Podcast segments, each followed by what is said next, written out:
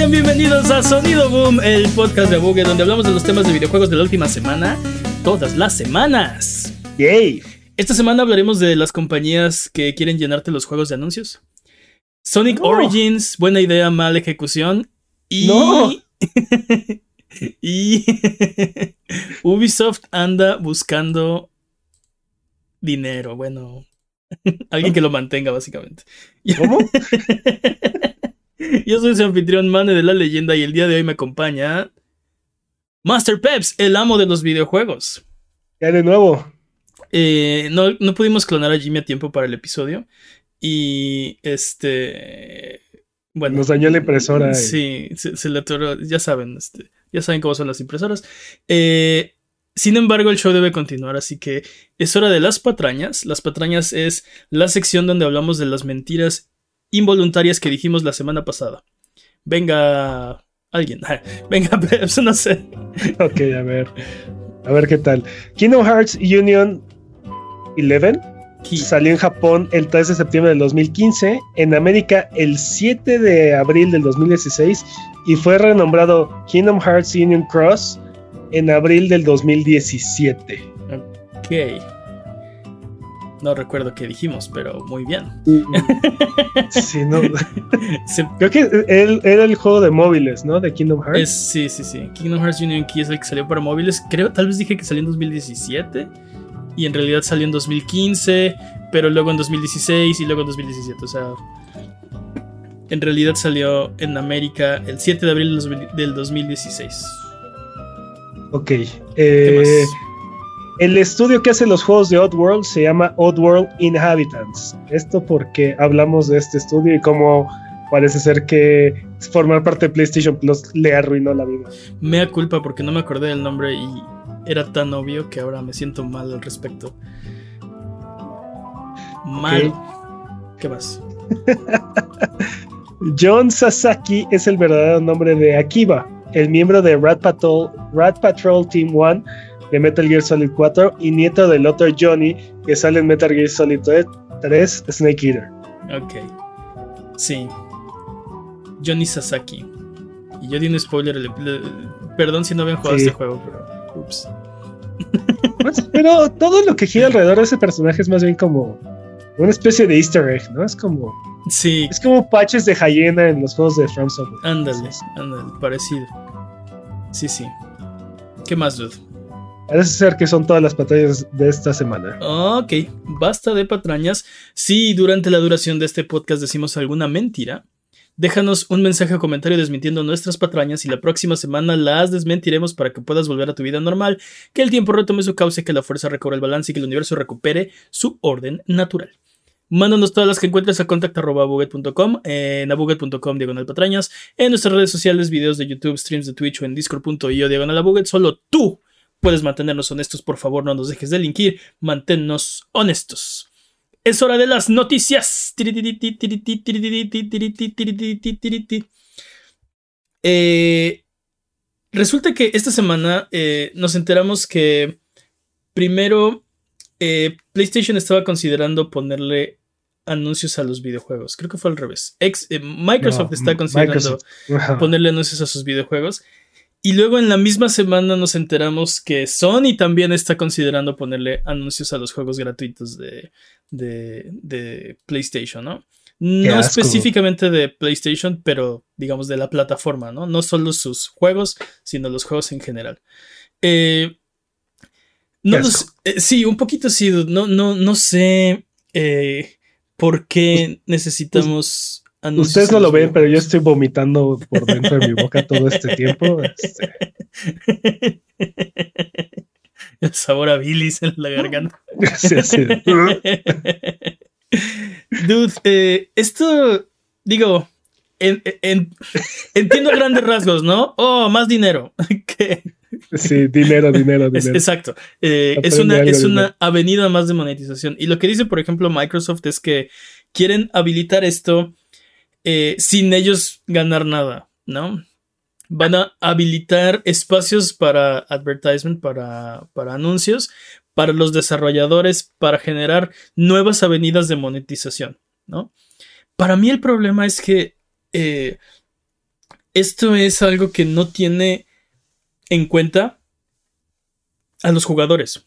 A mí como consumidor no me conviene nada que haya anuncios dentro de mis juegos, ¿no? O sea, sí los tomo en cuenta, pero no como consumidores, exacto. Exacto, no, no como usuarios, sino bueno, sí. Eh, eh, los tomo en cuenta como mercancía, no como, no como consumidor, no como cambia la relación con el jugador porque ahora ya no somos el, cliente, ya no somos el consumidor o ahora somos el producto y los clientes son los anunciantes, ¿no? Bueno, este, ahora venden los espacios, oh, ¿qué juego tiene mayor auge o tráfico o tiene no sé, este, el público más adecuado para mi producto y, quiero comprarle anuncios, ¿no? Entonces. aparte, ¿dónde está la línea en, estos juegos free to play, dude? Porque si de por sí ya es una.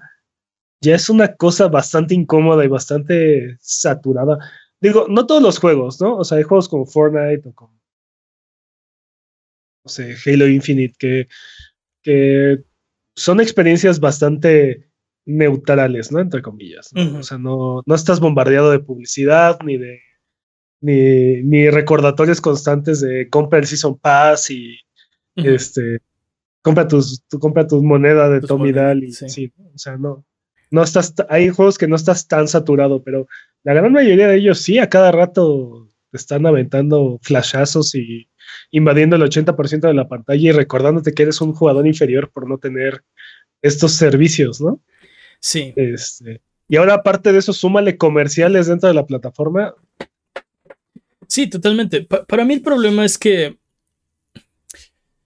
este, no es el, último escalón, sino el primero, ¿no? Y lo, lo un poco antes del podcast, ¿no? Este, yo, yo, siento que esto no va a parar. Es eh, darles la oportunidad a las compañías de que metan la mano en el jarrón de las galletas y ya no, o sea, se, van a vaciar ese jarro, ¿no? Ahorita es solo los free to play y nosotros no vamos a cobrar, ajá. Eh, sí. Hasta que no lo sea, ¿no?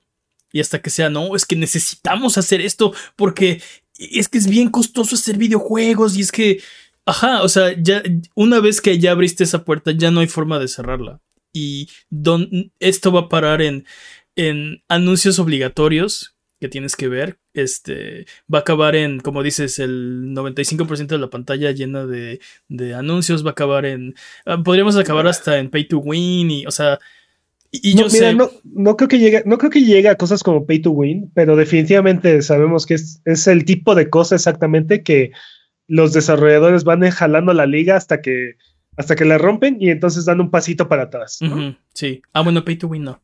Sí, pero y de por sí, y de por sí hay aquí una contradicción como muy fuerte dentro de la misma idiosincrasia de, la, de las consolas, ¿no? Porque eh, pues las consolas son un, dispositivo este, especializado que compras exclusivamente para jugar, que pertenece a un ecosistema, entonces no puedes, sí, no, no, es, un, no es un dispositivo abierto como como el Steam Deck o como la PC, ¿no? Que puedes meterle juegos de cualquier lado, de cualquier plataforma, de cualquier forma sin necesidad de, que sean aprobados por, por el dueño del, ecosistema. Y aparte estamos pagando suscripciones premium por, este, por, por adquirir algunas de las funciones que también son gratuitas en otras plataformas como PC.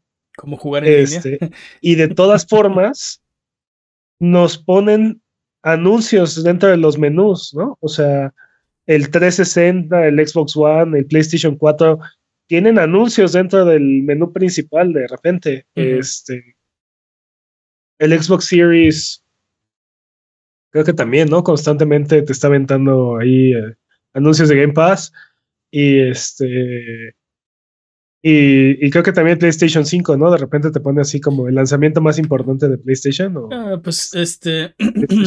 no, tan así, pero pues sí, cada juego que tienes tiene como su sección de noticias donde te están vendiendo cosas al respecto Pero creo que, creo que de vez en cuando te ponen así como el highlight, ¿no? De ya está disponible Horizon Forbidden West o ya está disponible Elder Ring, este, descárgalo ahorita, ¿no? Pues tal vez, tal vez opté fuera de eso, no, no, no, no recuerdo que me haya parecido. Pero X, el, punto, es de todas formas, o sea, es una plataforma premium donde estás pagando una suscripción y de todas formas te están poniendo este tipo de mensajes y, de anuncios. Este, esto es abrir la, la, caja de Pandora. Y, te digo, o sea, lo acabas de, mencionar, ¿no? Tienes que pagar un servicio premium para acceder al online para que te avienten anuncios en la cara, ¿no? Sí. O sea, no puedes, no es, o sea, es free to play y no es free to play. Es free to play porque no tienes que comprar el juego, pero tienes que pagar el, online porque no te lo regala la compañía, ¿no? Bueno, los juegos free to play, no importa si tienes este tu suscripción. Bueno, sí, la mayoría de ellos ya. E, está cambiando, es cierto. Ya, Microsoft ya hizo el. Eh, creo que era el único que no había Microsoft hecho el fue el último, sí, en hacer el cambio. Pero sí, o sea, en, PlayStation y, en, y ahora en Xbox, si es si el juego es free to play, Fortnite, este, Apex, Warzone, lo que sea, si no tienes PlayStation Plus, de todas formas puedes entrar a la, plataforma. Y creo que justamente para ellos eh, ahorita es este tipo de, de idea, ¿no? O sea, pero te digo, la parte que aquí me molesta es el hecho de que hayas comprado la consola no es suficiente para ellos, ¿no? O sea. Sí, no. Esa es la llave. Exacto. Esa es la llave para entrar y que te podamos poner todos estos bonitos anuncios en tus juegos. Sí, dude, eh, no, no me gusta nada y hay muchas, hay muchas cosas que, digo, no lo hemos visto, esto no se ha implementado, pero veo, veo a dónde, a dónde van, hacia, hacia dónde van a empujar este tipo de, práctica, ¿no? Eh, y entre más redituable, más invasivo se va a hacer. Y, entonces, porque ya no somos prioridad, ¿no? Ya la prioridad no es mantenernos en la plataforma. O sea, sí, pero porque somos el ganado, ¿no? Ahora somos el producto. Te digo, yo creo que yo me encanta. Yo creo que esto les va a generar, este, les va a generar conflictos más adelante porque no puedes tener, no puedes tener las dos, ¿no? O sea, o eres una plataforma premium especializada o te vas a comportar como, como tienda de celulares, ¿no? Entonces, este, creo que tienen que decidir una de las dos y, y creo que tienen la de perder si toman la del, la, del, la del modelo de los celulares. Sí, también otra cosa es que, por ejemplo, o sea, mucha de la, de la comunidad que juega estos juegos son niños, ¿no? Y entonces los estás exponiendo, bueno, no, quítale niños, menores de edad, ¿no? Este, ¿a qué tipo de publicidad, o sea, los estás exponiendo a más y más y más y más y más anuncios. Este, no creo que eso esté bien. Y aparte hay gente que también, o sea, eh, no sé, eh, eh, el problema es que estas plataformas y estas consolas y estos juegos se supone que son como escapismo, ¿no? Pero si te están recordando todo el tiempo que tienes que comprar el Season Pass, que tienes que comprar, o sea, ah, ¿por qué? ¿Por qué en mi, por qué en mi escape, no? Ya no, no, no veo. Digo, entendemos por qué es, ¿no? Porque entiendo por qué, y porque funciona y porque ballenas y, sí, así, pero. Pero. Sí. Pero sí es este, sí es preocupante. Y es algo que no solamente pasa en los juegos free to play. O sea, hay muchos juegos que cuestan, que de todas maneras te bombardean con este tipo de, de mensajes y de adquisiciones, ¿no? Véase, por ejemplo, los juegos de Ubisoft o de. Sí o de Warner Brothers. Hablábamos en este podcast de los juegos de NBA, de, de 2K, que te mostraban el anuncio, este, o sea, insaltable, ¿no? Lo tenías que ver. sí, los de los de UFC, ¿no? Creo que sí, no me acuerdo, sí, creo que sí, tal vez. Este, patraña sí, ¿no? Pero sí, eh, o sea, ya habían dado muestras a algunas compañías de que eso quieren, de que hacia allá van. Si ahora la plataforma está habilitando esto, bueno, les estás dando ya básicamente lo que querían, ¿no? Lo que, lo que venían buscando desde hace algunos años. Vamos a ver en qué acaba esto. Hasta ahora no hay nada, no hay... Solo está el reporte de que las compañías están considerando eh, hacer esto una realidad para los juegos free to play, ¿no? Vamos a ver dónde acaba todo eso. Eh, esperemos que lo cambien. Eh, pero o sea, bueno, esperemos que, no avance, que no, que no lo implementen. Eh, ¿Qué más? También esta, esta semana, ahorita que estamos hablando de, de el online de PlayStation, Sony anunció las fechas de salida de, de Plus. y va a estar escalonado por regiones. Entonces en Asia, menos Japón, va a ser el primer territorio donde va a salir Plus el 23 de mayo. Después en Japón, el primero de junio. En América, el 13 de junio. Ahí México está en América, por si no se acuerdan o no sabían. Eh, y en Europa, el 22 de junio, el último. Atarañas, no. pues qué raro, qué raro que Japón no sea la primera región, ¿no? Sí, qué raro. Eh, y sí, qué raro que Asia sea la primera región, pero Japón está en Asia, pero Japón no. Creo que ahí se ve, creo que ahí se ve el, el tamaño y el poder del mercado chino. Sí, pues es el mercado más grande. Sí, totalmente. Totalmente. Y creo que poco a poco vamos a ir viendo juegos que están hechos y pensados en ese mercado. Y, también al revés, ¿no? Juegos que, que hechos en China para el resto del mercado. mundo. Ya, ya, ya hay pasos en esa dirección, ¿no? Ya hemos visto, por ejemplo, ¿cómo se llama? Black, Wukong y hay por ahí dos, tres juegos eh, hechos en China que, están tratando de, pues sí, de meterse al mainstream de. Pero hasta ahorita han sido como, han sido como proyectos, entre comillas, pequeños, ¿no? Y, y, son muy interesantes, ¿no? Porque la forma en la que ven ellos, por ejemplo, los juegos de acción es muy diferente a lo que hemos visto tanto de los desarrolladores este, japoneses como, como americanos, ¿no? Entonces. Sí, pero también hay. Hay varias cosas que un desarrollador chino tiene que tomar en cuenta porque tienen ciertas, ciertas reglas que tienen que cumplir y, o sea... Es como todo, es parte, es parte del, de la cosmo, de la cosmovisión del, de esa cultura. Entonces, van a ser juegos diferentes. Sí, diferentes. Al final de cuentas. Que, este. Que fíjate que es lo que, digo, yo sé que son sueños guajiros, pero es lo que me gustaría ver de un mercado mexicano de de desarrollo de videojuegos, ¿no? Quiero, quisiera ver esos juegos que solo un mexicano puede hacer, ¿no? Por esta, por esta, por esta cultura y esta visión. Y, a lo que me refiero es de, hasta ahorita los... juegos mexicanos son juegos japoneses o americanos, este, con temas mexicanos, pero no hay una, este, no hay una apropiación del game dev, no hay un género creado en México, no hay un concepto creado eh, te entiendo, te entiendo. ¿Quieres los juegos que nos prometía la Mexbox? ¿no? Grand Theft Auto Mexico eh, eh, City. Pero, pero por ejemplo, este, Grand Theft Auto Mexico City. Final Fantasy. este. Por ejemplo, el Grand Theft Auto Mexico City estaría padrísimo, estaría increíble.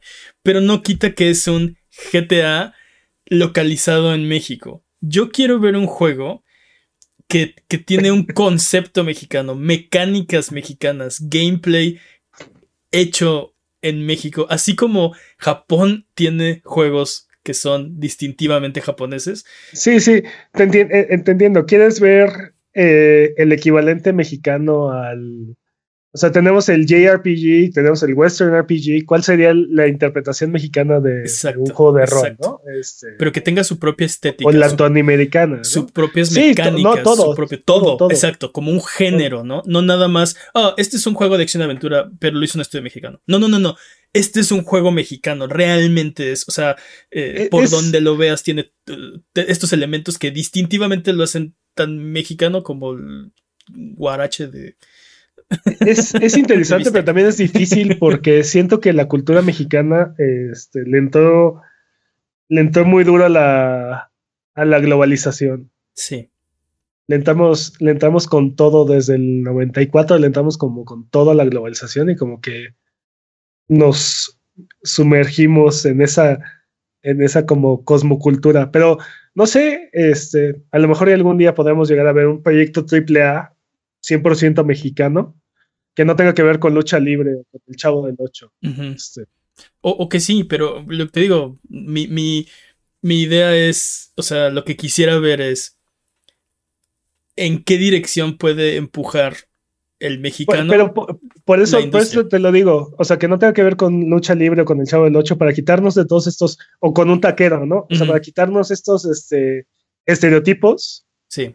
Vamos a quitarle temas de aztecas o temas de este, te digo, temas de lucha libre. y, vamos a ver qué sale. O sea. Sin demeritar los esfuerzos que se han hecho, ¿no? Porque, por ejemplo, acaba de salir este de Aztec, este Forgotten God se llama. Está muy, está muy bien, está muy bueno, ¿no? Eh, no o sea, es un. eh, no, o sea, no quiero hablar mal de ese juego porque es un gran juego y es un gran esfuerzo de, de un estudio mexicano.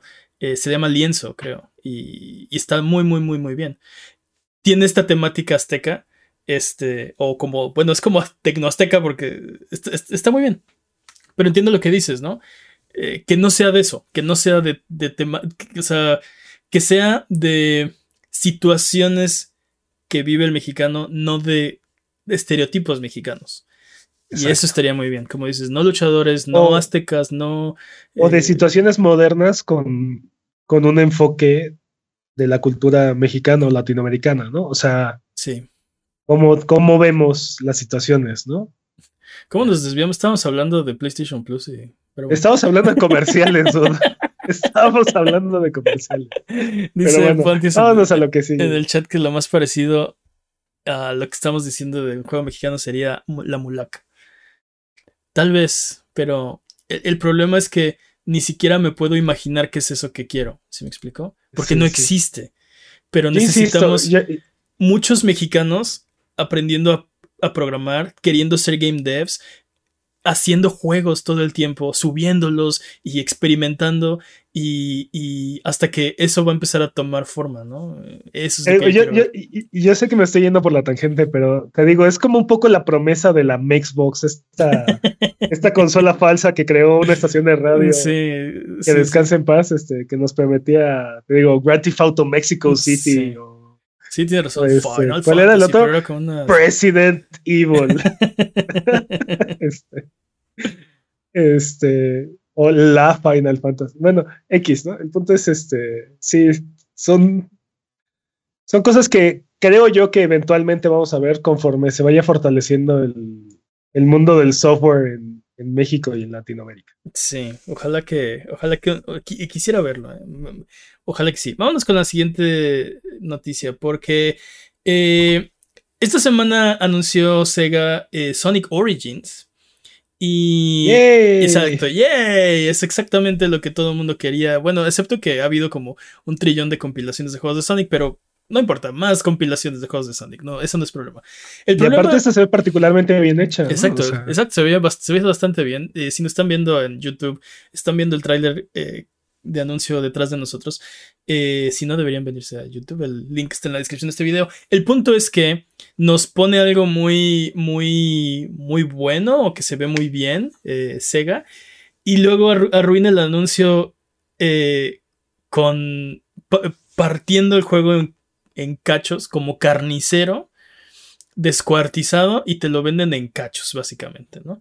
Y no sé, a mí me, a mí me enojó mucho este anuncio porque siento Sí. que era más fácil no, no haberla regado. O sea, ya hicieron todo lo difícil, ¿no? Yo, yo nada más me pregunto, juego. o sea, bueno, hay varias preguntas que me genera todo esto, pero una de ellas es, ¿quién, quién ve lo que hizo Anthem y dice, exacto, eso es lo que necesita nuestro juego, en primer lugar, ¿no?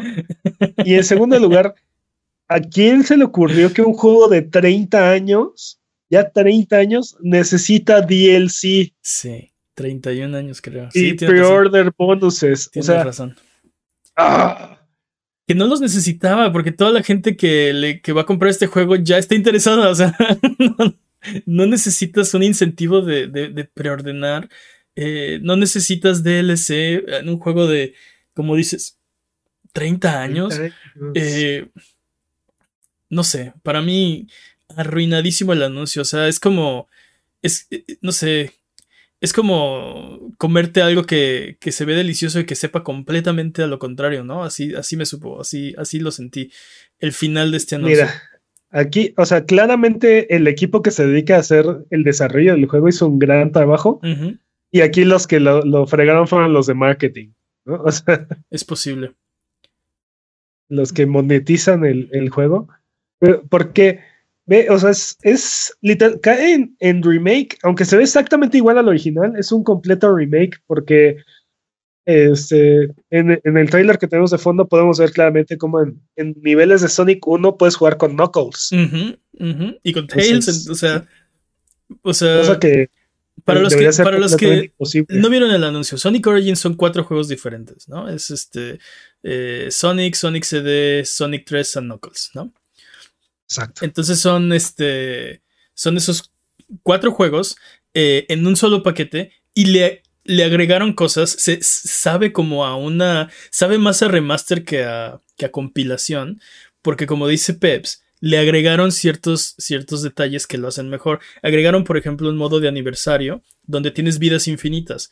Lo cual es una de las, de las mejoras que hemos visto en los videojuegos en los últimos tiempos, ¿no? O sea, los juegos ya no pierdes en los juegos, solo Pero, pero o sea, no, no- solamente no eso, le permanentemente. cambiaron el, le cambiaron la relación, este, ya no es 3x4, sino es 16x9, entonces tienes pantalla completa. exacto, full screen, sí, exacto. O sea, le, le Pero, agregaron. pero, pero, pero el modo clásico está ahí. Si lo quieres ver encuadrado, como si fuera tu tele de. de o todavía tienes una tele de. de, de ¿Es rayos catódicos, ajá. Este, lo puedes, tiene todavía el aspecto original, tiene todavía el modo clásico donde tienes este, vidas limitadas y si pierdes, eh, pero tiene estas ventajas de modernas. Y aparte, como dice Peps, puedes jugar con Sonic, Tails y Knuckles en los tres juegos. Entonces, es cierto, re- por lo menos en parte rehicieron eh, eh, algunas de las, de las de las cosas que venían en este juego, ¿no? Para los que no Sí, totalmente. topen Sonic, Sonic Knuckles salió hasta Sonic 3 a Knuckles. Exacto. Ajá, ajá. Tails, salió en el 2. 2. Ahora Exacto. puedes jugar con ellos en el 1, en el 2 o en el 3. Y, y eso está muy bien. Todo eso de lo que estamos hablando está muy bien. El problema es que a la hora de, de hacer el anuncio hay cinco diferentes versiones. Eh, bueno, son cuatro diferentes versiones y uno que es nada más música adicional. O sea, el juego con música adicional. Y de estas cinco cosas, dos no están disponibles, ¿no? Entonces, pero, pero Sega decidió ponerlas en la tabla para hacerlo todavía más confuso. Entonces, el juego normal viene solamente el juego. eh, y tiene algunas cosas que son bonus de pre-order. Por ejemplo, 100 monedas adicionales. Y ustedes dirán, pero mane, en Sonic no son monedas, son anillos. Pues no, en este Sonic sí son monedas, porque las monedas lo que hacen es que puedes comprar este. Si haces retos del juego, puedes des- desbloquear cosas de una como sección de museo y puedes eh, desbloquear ciertos modos de modos extra de bonus, ¿no? Entonces juegas los juegos como te acuerdas, este, los disfrutas, ganas monedas, desbloqueas cosas, ¿no? Bueno, Que está súper bien porque le Sí, agregas súper profundidad al juego, re- rejugabilidad y muchas cosas así. sí, pero te ¿por dan 100 qué? monedas. ¿Por qué te venden también por fuera esas monedas? Ajá. ¡Ah! El, el, el modo- ¡Ah! ¿Por qué? el modo de mirror, este, que es pues, o sea, al revés, ¿no? El, como en un espejo, eh, también se desbloquea si preordenas esta edición. Y el fondo de, de... Se llama Letterbox Backgrounds. Y esto estoy casi seguro que es cuando juegas en aspecto de 4x3, en las orillas te pone unos, este, unos fondos. Estoy casi seguro que es eso. Eh, pero bueno, no están en el juego a menos que lo preordenes. Si lo preordenas, sí está. Eh, ahí dirías, bueno, híjole, la regaron. Pero bueno, si preordenas, ya tienes todo eso. Pues no, porque. ¿Qué pasó? No, no, termina, termina. Bueno, el, el Start Dash Pack es los bonos de preorders, sin el juego. O sea, los puedes comprar después si no lo preordenaste. Aparte, hay un Premium Fun Pack que eh, incluye. incluye parte de estas cosas. O sea, tampoco incluye el juego, pero aparte incluye las misiones en modo difícil. Incluye mm, animaciones eh, de los personajes en el menú principal. Incluye controles de cámara sobre eh, las islas del menú principal. No sé qué es eso. Eh, incluye animación de personajes este, durante las islas musicales. Y ya, ¿no? Ese no está disponible, pero está en la tabla. Porque, pues, por supuesto que está en la tabla. Luego, el, el paquete de música clásica eh, tiene música adicional solamente, tampoco está disponible. Y por último, el, el- la edición digital deluxe, que contiene todo Eh, pero eh, las 100 monedas adicionales y Letterbox Background y, ah, perdón, y el Mirror Mode solo si lo preordenas, ¿no? Y seguramente el, Mirror Mode y, las monedas las puedes sacar dentro del juego. O sea, sí, no, necesitas eso. Pero... Bueno, quién sabe. ¿Quién sabe? ¿Qué necesidad? Exacto. Es que, mira, todavía no sale, ¿no? Pero este pudo haber sido el estándar sobre el cual hubiéramos comparado cualquier otro relanzamiento de juego de los noventas. Sí. Porque claramente estamos viendo algo que está bien hecho, algo que agrega funcionalidad y agrega, eh, agrega funciones modernas respetando la jugabilidad original. ¿no? Entonces, es, entre comillas, es como lo mejor de los dos mundos, ¿no? O sea, aquí está el paquete sin alterar y aquí está eh, lo que creemos que podrán ser las mejores funciones modernas que vamos a agregar.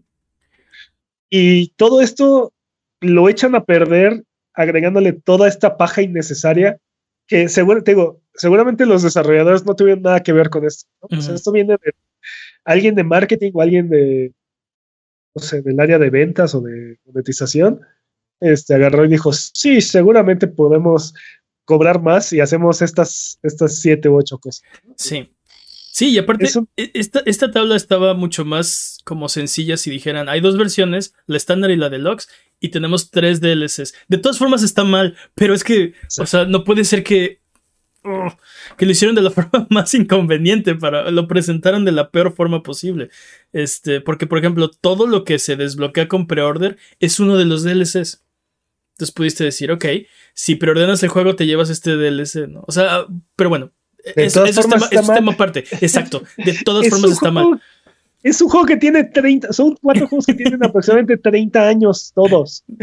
O sea, el primer juego de Sonic creo que salió en el 91, patrañas, pero sí. estoy casi seguro que sí, por ahí. creo que sí. Este, qué necesidad, de verdad, qué necesidad de agregarle DLC a esto. Completamente de acuerdo. Aparte, la cantidad de veces que Sega nos ha vendido estos juegos es absurda. Sí. Cada generación de consolas tiene por lo menos una, si no es que más, versiones de estos juegos a la venta. Sí, y, lo peor es que el juego va a estar bien. El juego está bien. O sea, solo es la forma en la. O sea, la, la avaricia me está agriando este anuncio. Sí, sí, totalmente, totalmente. Ah, y ni siquiera hemos hablado de que agregaron este intros animados y cosas así. Ni o siquiera hemos hablado de lo bueno del maldito juego. todo eso. Sí, agregaron hard mode y cosas así. Todo eso echado a perder por la forma en la que decidieron monetizar esta. Exacto. se, supone que hicieron intros y, o sea, inicios y finales de los juegos animados.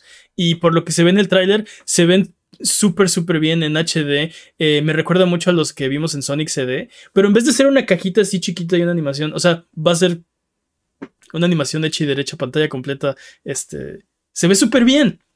Sí, sí, sí. Pero no estamos hablando de eso, porque estamos hablando de, de, de, cómo agriaron el anuncio, ¿no? Eh, Te digo, yo no sé quién dijo, Anthem lo hizo, vamos a hacerlo nosotros. sí, Anthem lo hizo. sí, sí. No se nos van a adelantar. Sí, no sé, no sé qué pasó ahí. Eh, digo, siento que cada vez que, que necesitamos este, un héroe nos defrauda, ¿no? Me, recordó a, Cyberpunk 2077, ¿no? Antes de que saliera, vamos a tener contenido DLC gratuito como el ah, Witcher 3. Eh, este juego, uff, va a ser, uy, la maravilla, ya se lo enseñamos a la prensa, ve nomás. Eh, los juegos no deberían tener que venderse más que una vez, ¿no? Entonces, si tú ya compraste tu juego en, un, en PlayStation 4, en Xbox One, la, la actualización es gratuita y no va a costar más, o sea, el precio de, básicamente CD Projekt Red decía, el precio de los, de los juegos de nueva generación va a ser igual que el, precio actual. Y antes de salir, bueno, más bien en la salida fue de... Guap, esto no, corre. exacto, esto no funciona. Y en vez de volverse así nuestro caballero blanco, el ejemplo, así poniendo a todos en su lugar, demostrando cómo se puede ser exitoso, siendo pro consumidor y haciendo las cosas bien y haciendo grandes juegos, se fue a la basura, ¿no?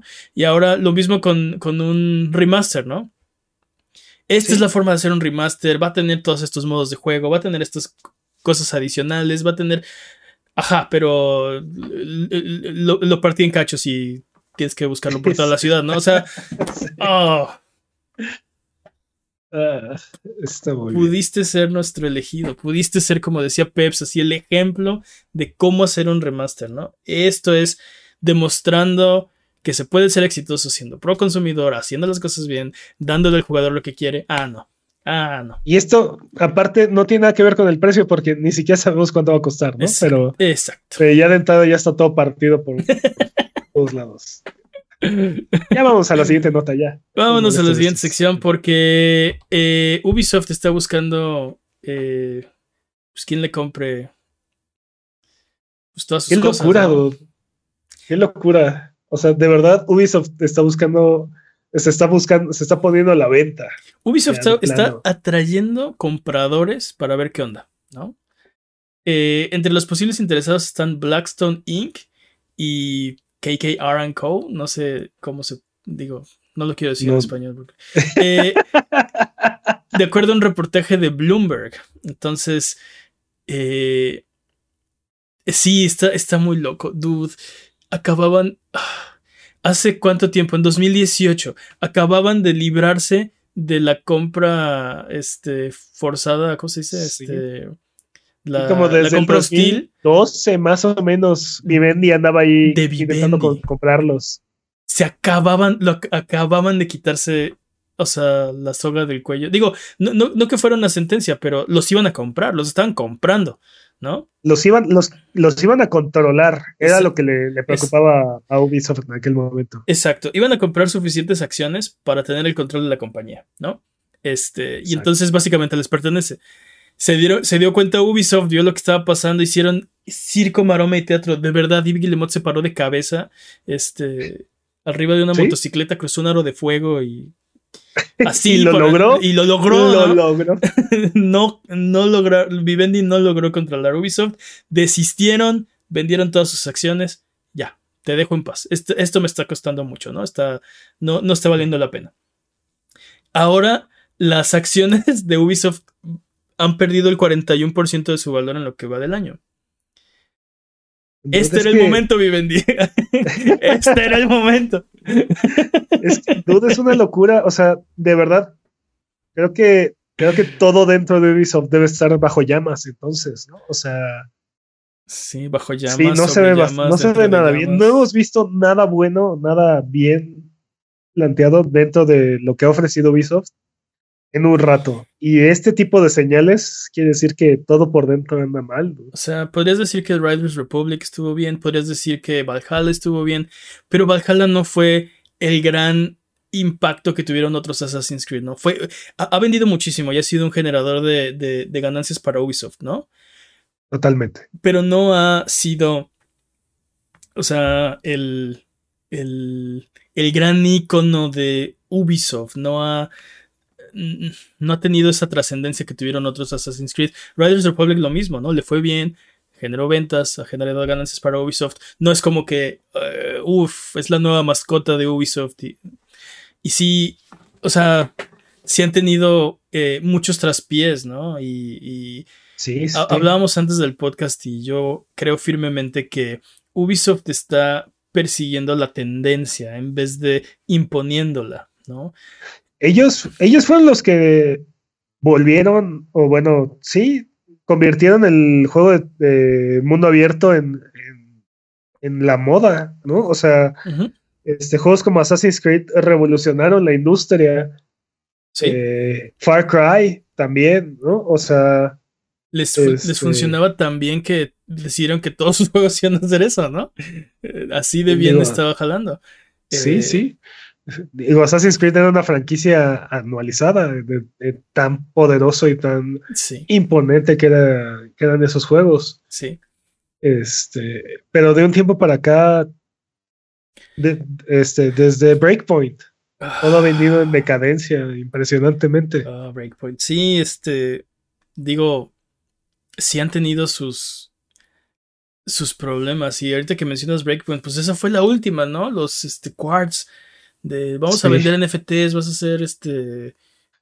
No, este, pero no solamente eso, o sea, digo, fue, eso fue un gran debacle y lo, lo platicamos el episodio pasado, pero tienes, ¿cómo se llama este juego? Quantum Break. Este, el juego Mm. este, su, su Battle Royale. No, Quantum Break es el de. Tienes razón, ese El es de de Microsoft. Xbox. Que, Sí, pero que ¿cómo se- tampoco le fue muy bien. ¿Cómo se llamaba? Le fue, le fue bien. No le fue súper, súper. ¿Cómo se llamaba? Eh, No le fue bien. Sí, fue bien, ¿no?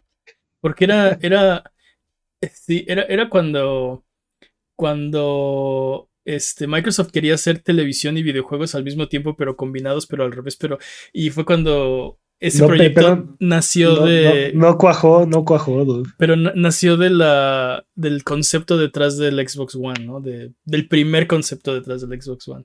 Sí, Eh, sí, sí, de televisión y videojuegos Es- exacto. juntos. Exacto. Y si podrás ver tu juego de fútbol americano mientras este, compras Sí. boletos para la película de. ¿Sabe qué querían hacer con el Este, no recuerdo, no recuerdo cómo se llamaba ese juego, pero me acuerdo, por ejemplo, de Extraction, Rainbow Six Extraction. Este, este juego que cada vez que lo veía lo sentía más y más y más y más pequeño, así de va a ser un nuevo este, eh, Rainbow Six, pero va a ser este cooperativo, Sí, sí. pero solo va a costar 40 dólares, pero va a salir gratis en estos servicios, así de cada vez me lo, me lo- me lo haces más pequeño, no tengo menos ganas de jugarlo ya. Eh, no le fue bien. Eh, ¿Cómo se Y llama? luego tenían ahí, ah, ah, habían hecho su anuncio de este juego de Tom Clancy que era como del Tom Clancy Verse, que Sí, tenía ¿cómo se llamaba eso? cosas de The Division y de Ghost Recon y de que al final lo cancelaron y después, bueno, no sé si lo cancelaron, pero le quitaron la parte de de, de Tom Clancy. Sí. Este, y así, la cosa es que hemos escuchado varias, varias situaciones muy parecidas. También se fue el director de Massive. Este, En general, también tienen su este juego que quién sabe qué va a ser el Ex Defiant, ¿no? Que, que, que hicieron pues, un logo ese. y luego le cambiaron. Es ese, el- tenían un logo, un logo y luego le cambiaron el logo y total que no sabemos qué onda con ese juego. creo que es Eh, ese. La- y, y sí, o sea, la cosa es que Dude, les, les es ha ido bastante mal. Skull and y- Bones, ¿no? ¿Qué pasó con ese Ah. juego? Este, ya hasta se me había olvidado Skull and Bones. sí. Pri- Prince of Persia. Prince of Persia.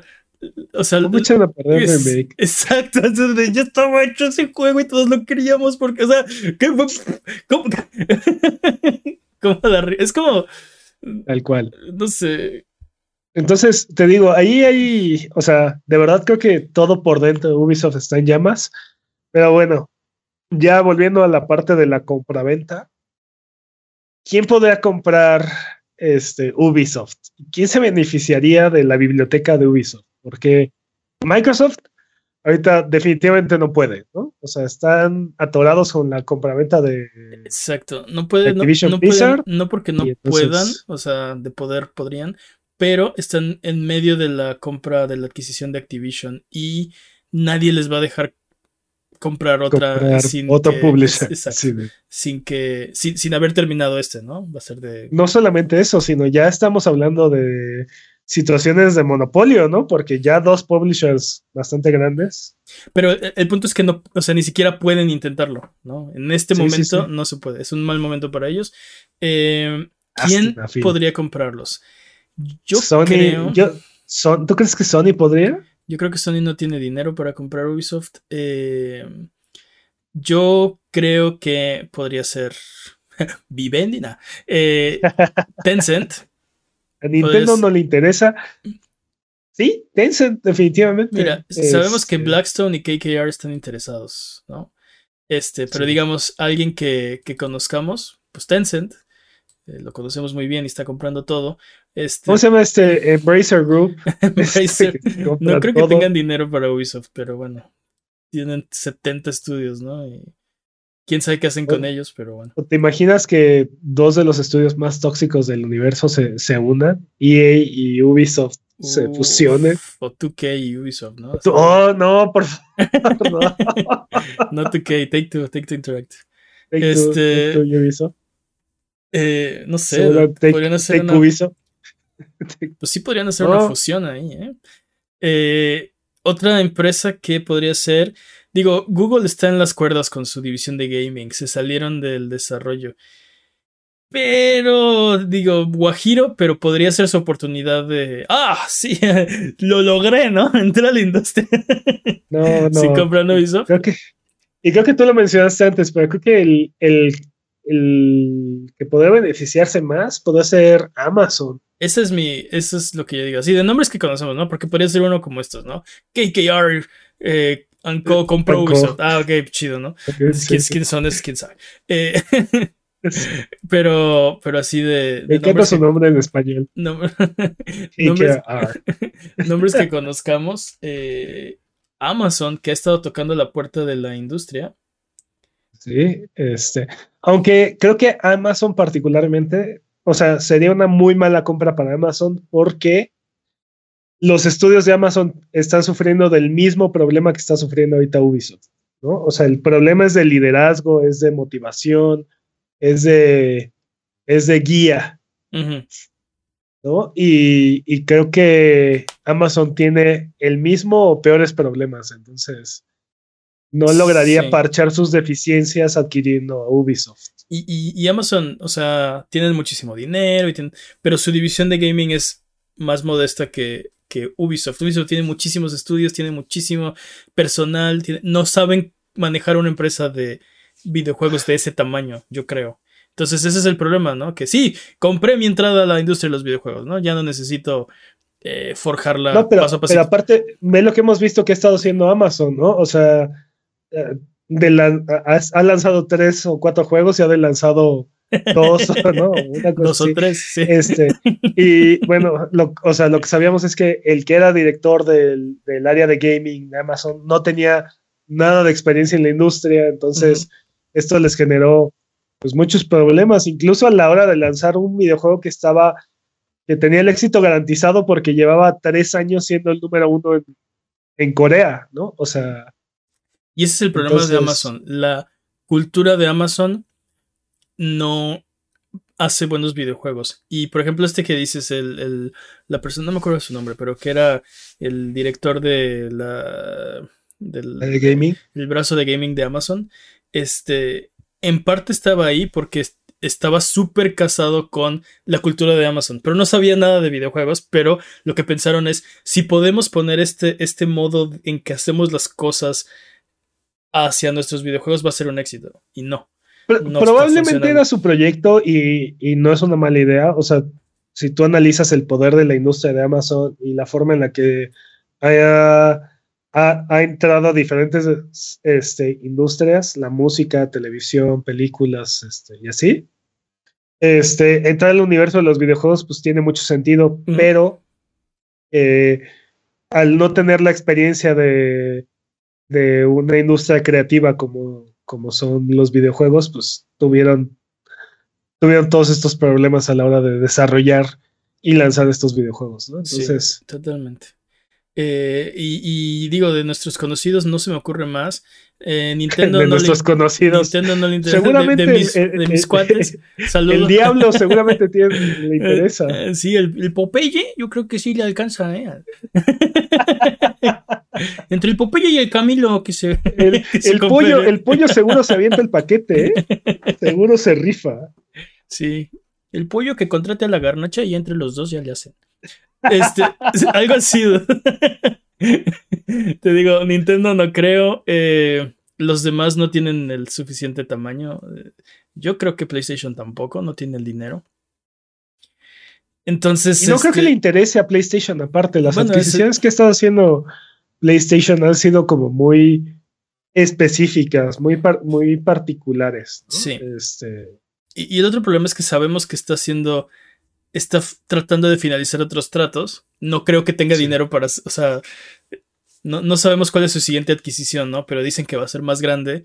Se rumoraba por ahí, pero e, ese fue totalmente internet haciéndose acá este, ideas que no son, que iba a comprar Kojima Productions, luego que no, que los, los insiders dicen que va a ser algo más grande que Kojima Productions, pero bueno. Más grande que Kojima. Sabemos que está haciendo tratos. Kojima Productions no es tan grande, es un solo estudio.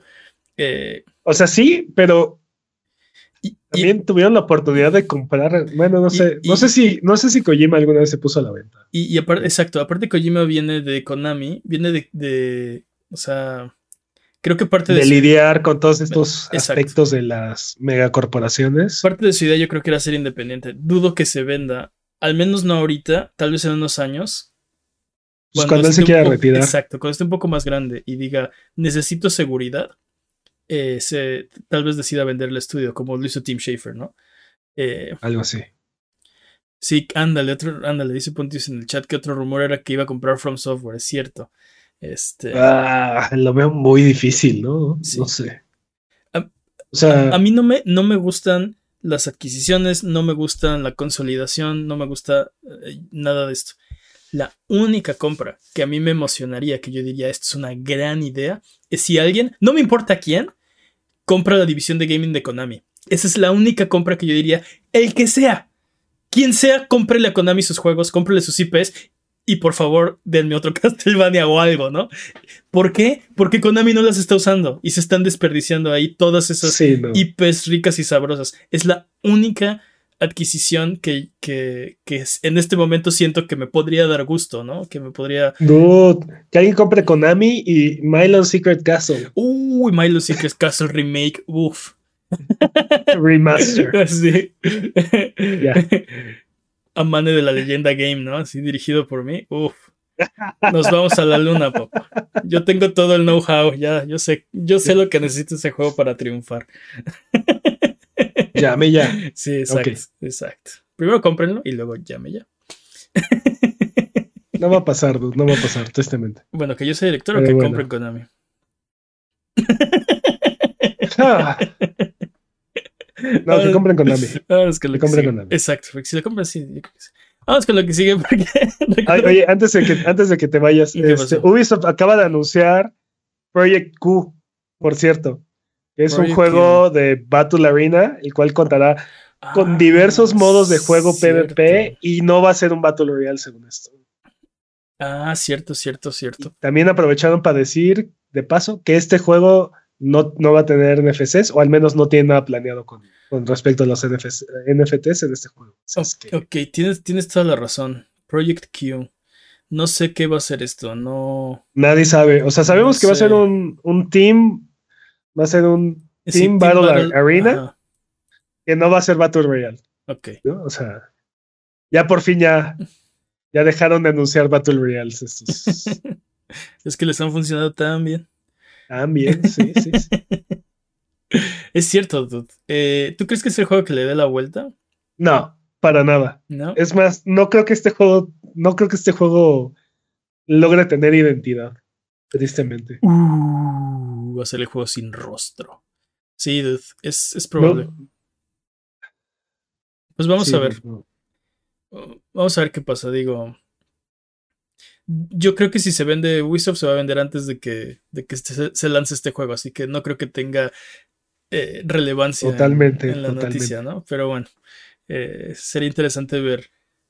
O- ojalá que le puedan dar la vuelta. Me, me- me gusta que las compañías le vayan bien. Me gusta jugar buenos juegos, ¿no?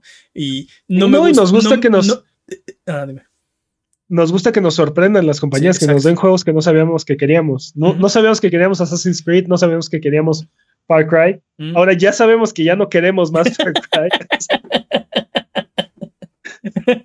No sabíamos que queríamos Rayman, no sabíamos lo que podía hacer. Rayman. Exacto. O sea, Sí, no, totalmente de acuerdo. Eh, sí, cuando a las compañías les va bien, hacen buenos juegos y nosotros jugamos buenos juegos. Entonces, eso es lo que yo quiero, ¿no? Que a todos les vaya bien. Pero bueno, recuerda que Sonido Boom es tu podcast, así que no dudes en decirnos las noticias, puntos, eventos, opiniones de la industria de los videojuegos que quieres escuchar. Si tienes algún tema que quieres que discutamos, no dudes en mandárnoslo por Twitter, Twitch, YouTube o Instagram para discutirlo en el próximo episodio. Nos puedes encontrar como a Buget. También ven a platicar de videojuegos en la semana en discord.io diagonal Buget, donde seguimos hablando de videojuegos entre episodio y episodio y últimamente de Gundams y de PCs. Está interesante. Me dieron ganas de armar mi Gundam Sí. también. Eh, durísimo. Sí, yo también quiero, quiero armar un Gundam. Además, no te olvides que estamos en vivo en Twitch, de martes de Valer Barriga a viernes de Sonido Boom, en las noches para que vengas a pasar el rato, jugar videojuegos, vamos a reírnos un rato. Es hora de el speedrun de noticias. El speedrun de noticias es la sección donde hablamos de las noticias que son importantes, pero no son tan importantes como para dedicarle su propia sección. Eh, la categoría es, eh, podcast, es podcast por ciento. El corredor de este año es Master Peps. ¿Estás listo, Master Peps? Listo. Speedrun de noticias en 3, 2, 1, tiempo. Epic continúa su interminable cruzada por agregar todas las celebridades e IPs dentro de Fortnite esta semana. Que sea Jimmy Forrest, que Moon Knight se une, a la, se une a la contienda. ok. Muy bien, pues sí, una más. Es, es impresionante. La verdad, yo sigo impresionado con lo que han logrado este, dentro de ese juego y no se ve que vayan a acabar pronto. Totalmente. Debemos dejar de inventar cosas para que acaben. Lo cual eh, este, es preocupante, ¿no? Porque va a llegar un momento en el que ningún crossover va a ser suficientemente grande o valioso, ¿no? Después de, después de todo lo que ha hecho Fortnite. Ya cualquier crossover se ve así como. Ah. Sí. Exacto. Solo 6.000 propiedades intelectuales están en este, ah, en este juego. Ah. sí. Muy aburrido. Bueno. Ya no necesitas un PlayStation 5 para actualizar tu DualSense. Ahora lo puedes hacer a través de PC descargando la aplicación. Sí. Porque los controles nuevos este, se, se, actualizan. es una cosa muy extraña. Pero es, cierto. Está bien, está bien. Yo creo que está bien. Mejor. Digo, esto no pasaba, este pero bueno. creo que ahora son más modernos, no sé. Mientras mejore la, la jugabilidad. No he, notado, no he notado un cambio y se actualizan de repente. No constantemente, pero ponte una vez cada dos meses o no sé. No, no sé, de repente pasa. Esta, esta semana me, mi, DualSense me dijo que se iba a actualizar, pero eh, normalmente juego, tengo dos, normalmente juego con uno. Ahora no sé por qué agarré el otro y me dijo que no estaba actualizado, ¿no? Entonces, ¿quién sabe de cuándo era esa actualización? El punto es que ahora lo hace. Nuevamente esta semana, DJ No Gaming nos dio información muy interesante sobre el desarrollo de algunos de tus juegos favoritos. En esta ocasión hablaron sobre cómo Nintendo no sabe qué es un Bounty Hunter y por ello Metroid Prime 3 no fue Open World. Bueno, está, eh, no, fue la única razón, ¿no? Este, pero es cierto. Sí, este, y aparte decían que, que, Samus era altruista y maternal. Ah, sí, sí, es cierto. Así Nintendo, pero es una casa de recompensas del primer juego, sí sabes, ¿no? No, no, no, no. O sea, sí, sí, sí, pero. Sí, a ver, retro. Cuando dices Bounty Hunter, no sé a qué te refieres, ¿no? Así, no sé qué es eso. Y no me interesa. Exacto. no me interesa. Sí, decían que, la función de Bounty Hunter no se prestaba para, para que volvieras y para que volvieras a un punto y fueras a hacer misiones y regresaras. O sea, no sé por qué, pero bueno. Este, vean el video, está interesante, se los recomendamos. En nuestra infalible sección, ¿cómo que esto no es una, noticia de videojuegos? Streets of Rage tiene una película en desarrollo. Y aparte por el, por el escritor de John Wick. Así es que soy, soy oh, intrigado. sí. Ahora estoy más interesado. Jason Momoa podría unirse al cast de la película de Minecraft. Nani. Sí, así tú. ok. Excelente. sí, está cuadrado, pero no tanto. no creo que sea el tipo de cuadrado. O sea, sí, está. O sea, ¿sabes a lo que me refiero? ¿no? Hablando de gente cuadrada, Dwayne de, de, La Roca Johnson podría aparecer en la película de It Takes Two. Ok. Eh, es el productor y tendrá los escritores de la película de Sonic. O sea, es el productor, podría aparecer en la película y tendrá los mismos escritores que la película de Sonic. A La Roca sí lo veo dentro de ese. Sí lo veo dentro de esa película. ¿Dentro de It Takes Two? Sí, sí lo Ok, pues a ver, a ver qué tal. Si está tan buena como el juego, que no he jugado, pero que sé que está bueno. Fue juego del año en los Game Awards el año pasado, así que va a estar muy bueno. Eh, se ha filtrado. Ah. se ha filtrado un emulador de Game Boy Advance para el sistema de Nintendo Switch, Online. el cual parece haber sido creado por el mismo Nintendo. Ahora, no sabemos si este, este emulador como tal, la intención es que vaya a Switch Online, ¿no? Pero hay un emulador funcional completo de Game Boy Advance que parece haber sido desarrollado por uno de los estudios de Nintendo y está por ahí en internet este, circulando, este, lo cual es, es interesante. Interesante.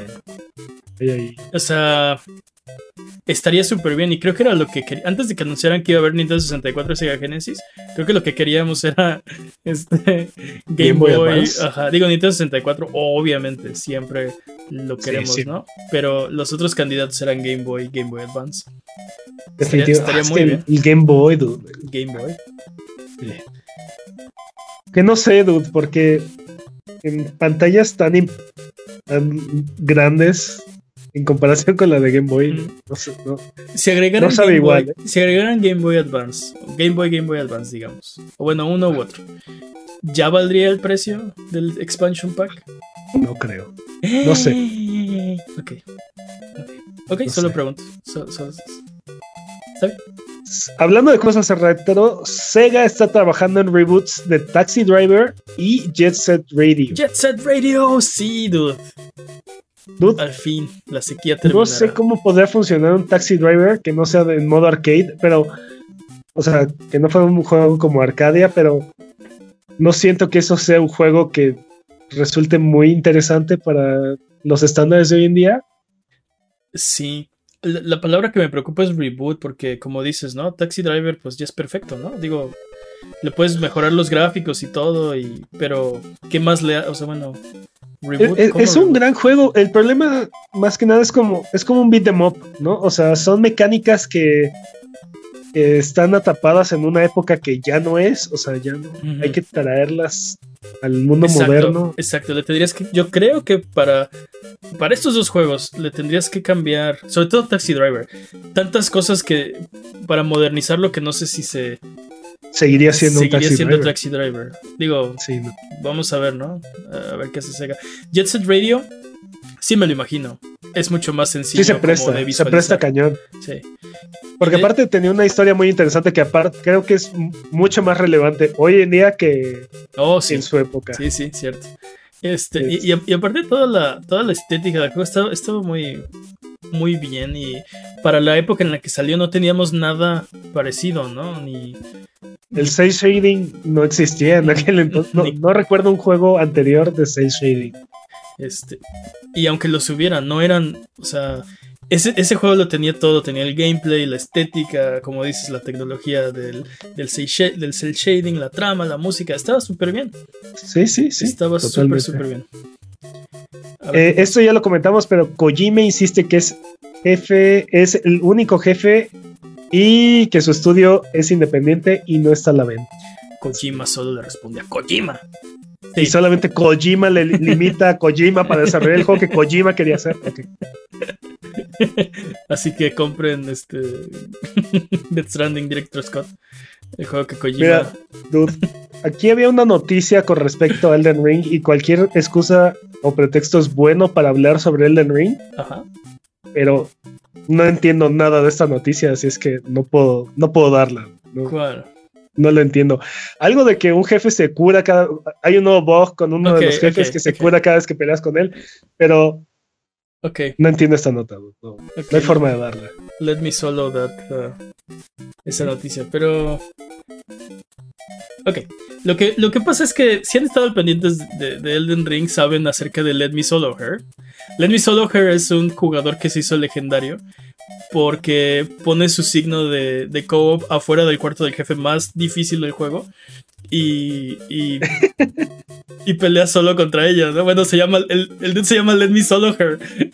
y aparte, está, no tiene armadura, no tiene equipo, solo tiene una olla en la cabeza. Ese es su único equipo, ¿no? Eh, dice que es porque, pues, si no planeas que te peguen, pues no necesitas armadura, ¿no? Estoy completamente de acuerdo. Totalmente de acuerdo. Entonces, tiene mucho sentido. en, cuando se hizo famoso, porque otros jugadores se lo topaban, así de, oh, let me solo her, y lo dejaban y se super turbo rifaba, ¿no? Entonces se hizo famoso en la comunidad, le hicieron este, entrevistas, dice que ha matado a unas 400 malenias, ¿no? Este, ayudando a otros dudes. que la primera vez lo mató 234 veces. Y entonces de ahí decidió que iba a ayudar a los demás jugadores a, a matarla, ¿no? Se ha vuelto tan experto que ha matado a unas 400 malenias. El punto es que O sea que ya está con un kill rate más o menos de 1-1. Ándale, ya, ya, ya- ya estaban a uno poquito arriba, ¿no? El, el- el nuevo parche de 1.04 de Elden Ring.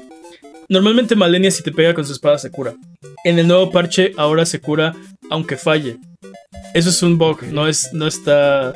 eh, ¿No es un feature? no es un feature, exacto. Porque el chiste de llamar a alguien para que te ayude en co-op es pues hacer el encuentro más fácil, ¿no? Ahora, si llamas a alguien, el jefe se cura más, ¿no? Entonces, este, esto fue confirmado por Let Me Solo Her, que sí dijo, sí, ok, esto está raro, ¿no? O sea, ni siquiera me pega y se sigue curando. Eh, igual Let Me Solo Her la puede matar, ¿no? Eso no es problema para él. Pero pues sí, básicamente tiene una reserva de vida infinita si no la matas rápido. Eh. Solo cuando juegas en co-op. Así que hasta que arreglen el bug es jugar solo contra ella. O dejar que Let Me Solo Her se encargue. No había forma de que yo diera esa nota.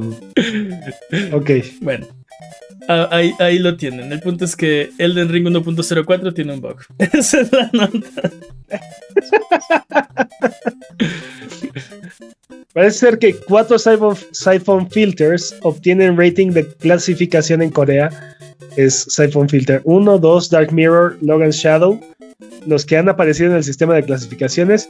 Y esto podría significar que estos cuatro juegos se van a unir a PlayStation Plus en el catálogo de retro cuando lance, cuando salgan, este, cuando salgan en las fechas que mencionamos anteriormente. 13 de junio en México, acuérdense. 13 de junio. Ya. Hablando de, de otro tipo de lanzamientos, God of War ha llegado a GeForce Now, entonces no sabía, pero Puede- sí. pueden aprovechar su compra en, en Steam para jugarla a través de stream, este, a través de GeForce Now. En Steam. Incluso de forma gratuita, no, no tienen que contratar nada para, para usar GeForce Now. Bueno, pero tienen que tener el juego, ¿no? En este- Tienen que tener el juego. en Sí, sí, sí. Ok. Y luego Capcom ha vendido tan bien que no le queda de otra que aumentar sus estimaciones para el año que el año fiscal. Dude, ese Monster Se vio obligado sí a- vende, sí vende. Ya en semanas anteriores habíamos mencionado que habían incrementado los sueldos de, de toda su base de trabajo. Es cierto. Entonces, Oh, sí le está yendo muy ser que bien. sí les está yendo muy bien. Sí, Eh, sí, sí. Esperemos que sigan con esa racha. Y Resident Evil Village también vendió súper bien. La han estado rompiendo, la verdad es que me da mucho gusto. O sea, estamos recuperando al Capcom de los noventas. Era el MMO, va a pagar sus servidores este, después de 10 años. Las compras serán finalizadas el 31 de mayo y los servidores cerrarán el 30 de junio. La editorial Bluehole no explicó qué pasará con el port de los juegos en consolas. No, no necesitas contener las lágrimas. Este es un espacio seguro, Peps. Este. No, la verdad es que este juego no significa nada para mí. Pero sé que era- Sé que era un juego, este, era un MMO importante. Llegó a ser, este, llegó a tener muchas innovaciones, en el- sobre todo en el sistema de combate. que se fueron perdiendo. ¿Cuántas veces iniciaste un personaje de Tera? Ninguna, no. ¿Ninguna? No, no, no. No, me. La verdad es que eh, es demasiado. Era demasiado este, ecchi para mi gusto, entonces ya no, ya no le seguí. Ok. Pues GG. Bye Tera. Sí. 30 de junio. Ya tendrán PlayStation Plus si lo quieren. Yo, yo no estoy de- seguro, per- perdón, perdón que me fui por la tangente, pero Sí. no estoy seguro de PlayStation Plus de los este, niveles extras. Como que digo, ah, sí, pero como que no sé. ¿De qué, perdón, ¿de qué me estás hablando? De PlayStation Plus, de la, De, la, de los juegos retro y así. o sea, de los nuevos niveles, de los nuevos escalones, ¿no? O sea, porque contrato Plus para jugar en línea, ¿no? Porque pues ni modo. Entonces tengo Plus, pero va a haber un par de escalones más arriba. Yo creo que debería ser un solo escalón. Me tientan, pero no me convencen. Yo creo que deberían de haber puesto todo en un solo paquete y, y así ponerlo disponible para todos. No creo que. No creo que el- la idea de los escalones este, sea, sea buena. Bueno, Pues, pues a ver qué tal. Perdón. Es, eh, no, no, no, no te preocupes. Luego de casi una década que cancelaron su proyecto original y cerraron su estudio, Amy Heining por fin está trabajando en un juego, en un nuevo juego de Star Wars. Aquí que será un juego de acción-aventura enriquecidamente cinematográfico, como, como ya saben que su, su, firma, ya saben, Uncharted, The Last of Us, Soul River. O sea, sí. esto se va a poner bueno. ¿eh? Se va a poner bueno. Sí. Ella tenía un proyecto de Star Wars que le cancelaron, ¿no? Vimos por ahí un teaser hace. Sí, bueno. Como, como en 2015, más o menos, batallas, pero. Este, sí, había dos juegos de Star Wars en desarrollo eh, en esa época. Uno era Star Wars 1313, que también terminó cancelándose. Y el otro era el de ella. Y tenía un nombre clave, pero no me acuerdo cómo se llamaba. Lo puedo tratar de buscar, ah, pero. No me acuerdo.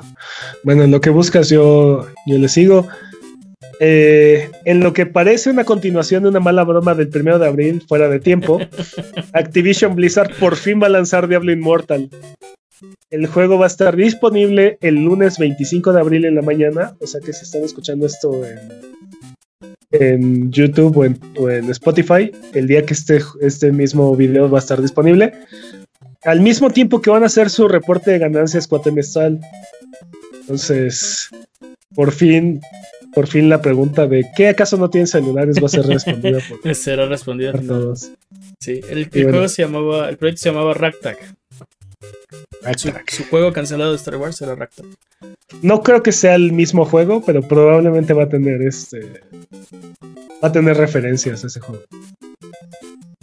Pues, y bueno, habla, la neta hype. Hablando ¿Perdón? la neta hype. Ok, perdón. No, sí, dude, cañón. y hablando de Activision Blizzard, aseguran que no están trabajando en NFTs. Así que ustedes pueden ignorar todas estas encuestas de interés que enviaron a, sus jugadores acerca de qué opinan de los NFTs. O sea, mandaron encuestas para ver qué opinas de NFTs y le digo, no, no.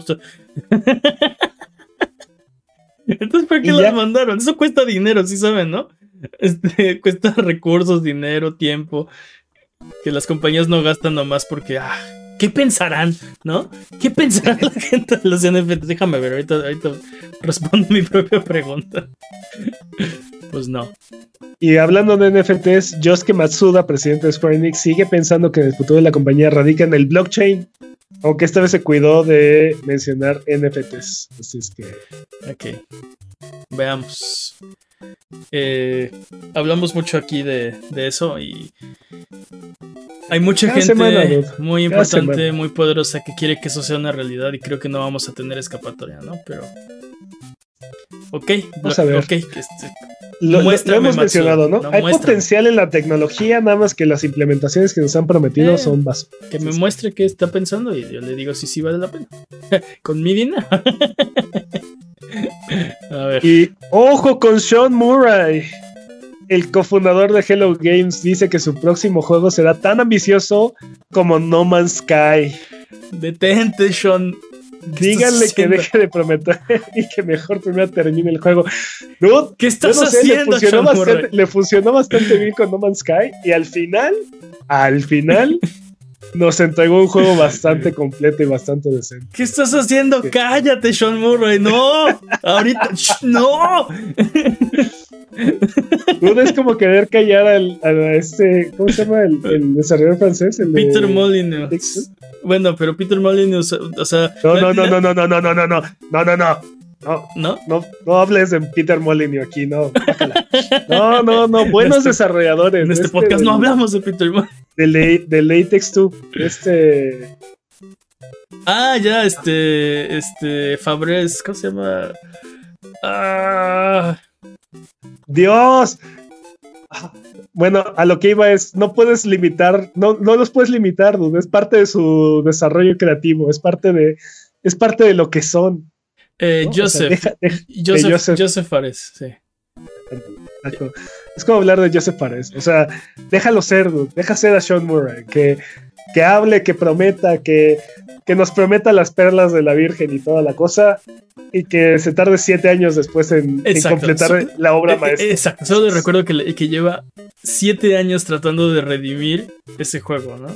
No, no, no, aquí ya lo dijimos varias veces. Yo lo dije, yo lo dije aquí y, ya dijimos que le daríamos otra oportunidad. Yo dije, y le dije así directo, Sean Murray, te perdono quiero ver tu próximo juego. ¿Pero qué estás haciendo? ¡Cállate! Ahí está, ahí está. Es parte de su proceso creativo. Déjalo ser. Déjalo.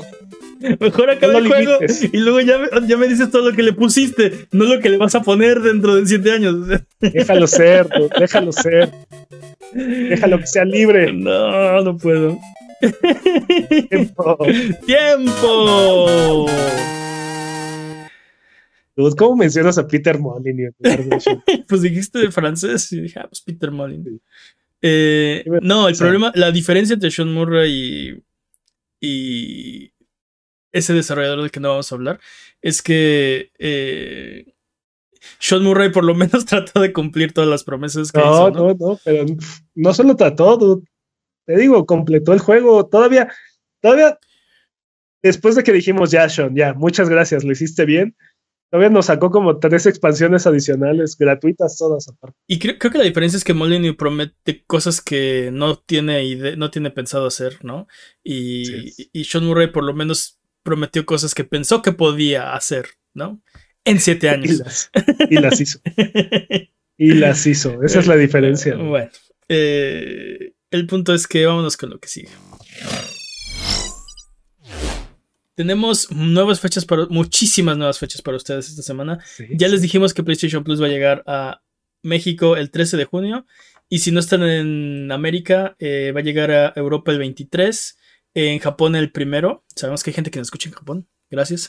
eh, Asia el 23 de mayo. Eh, Splatoon 3 tiene fecha de lanzamiento 9 de septiembre.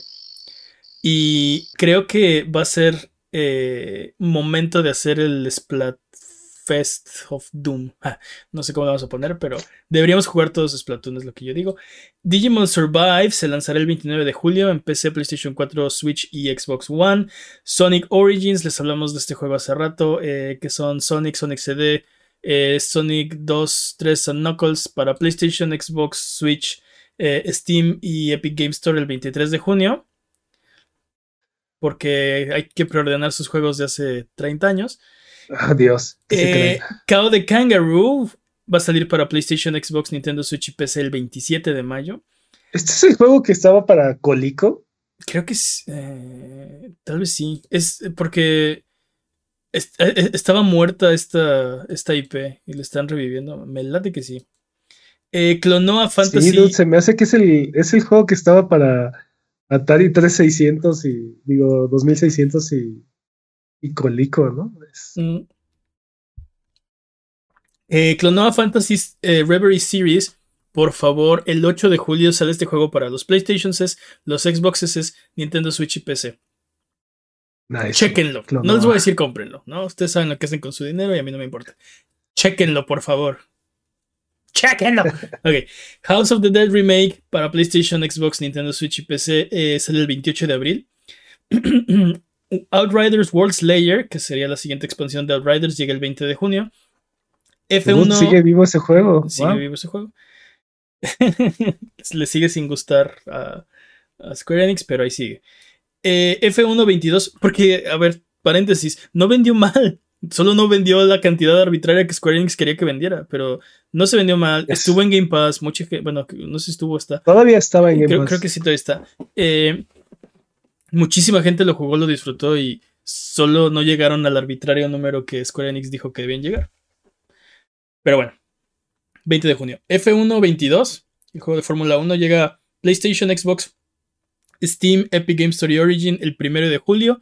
Y va a tener modo de, de VR con el HTC Vive y Oculus. Sherlock Holmes Chapter 1 llega para PlayStation 4 el 28 de abril. Y creo que hace mucho que no veíamos un lanzamiento para una sola plataforma de generación. Voy a hacer una pregunta que probablemente no tengamos la respuesta, pero ¿este juego está relacionado con alguno de los otros juegos de Sherlock Holmes que salieron para, Eh, creo que sí, es de justo, es de Frogwares. Eh, que según yo es el mismo estudio que hizo los otros. Y no va, se canceló la versión de Xbox por el conflicto, no le voy a decir conflicto, la guerra en Ucrania. Eh, ok. Sí, pero creo que sí está relacionado. Shadowrun Trilogy para PlayStation, Xbox, Nintendo Switch llega el 21 de junio. Eh, Snacks, I Love Big Snacks. Bueno, mm, dos cosas. Box Snacks llega el 28 de abril a eh, eh, Xbox. Xbox. Xbox y había otra plataforma. Pero aparte. la, Switch, ¿no? ¿Parece? La, la, el DLC I Love Big Snacks eh, que fue algo que John Horses, el estudio, había prometido desde, desde hace ya un tiempo. Y habíamos visto trailers. Llega el 28 de abril, el mismo día que, que mm. sale en, Xbox. Y según yo salía. Yo lo único que no entiendo es cómo es posible que PlayStation dejara que se le escapara su mejor exclusiva. Y aparte llega, llega a Switch, Steam y Xbox y llega Game Pass, Boxnax. Tómala. Ajá. Y junto con el DLC nuevo I Love Big Snacks. Eh, Tómala. Xenoblade, sí, el 1-2, ¿no?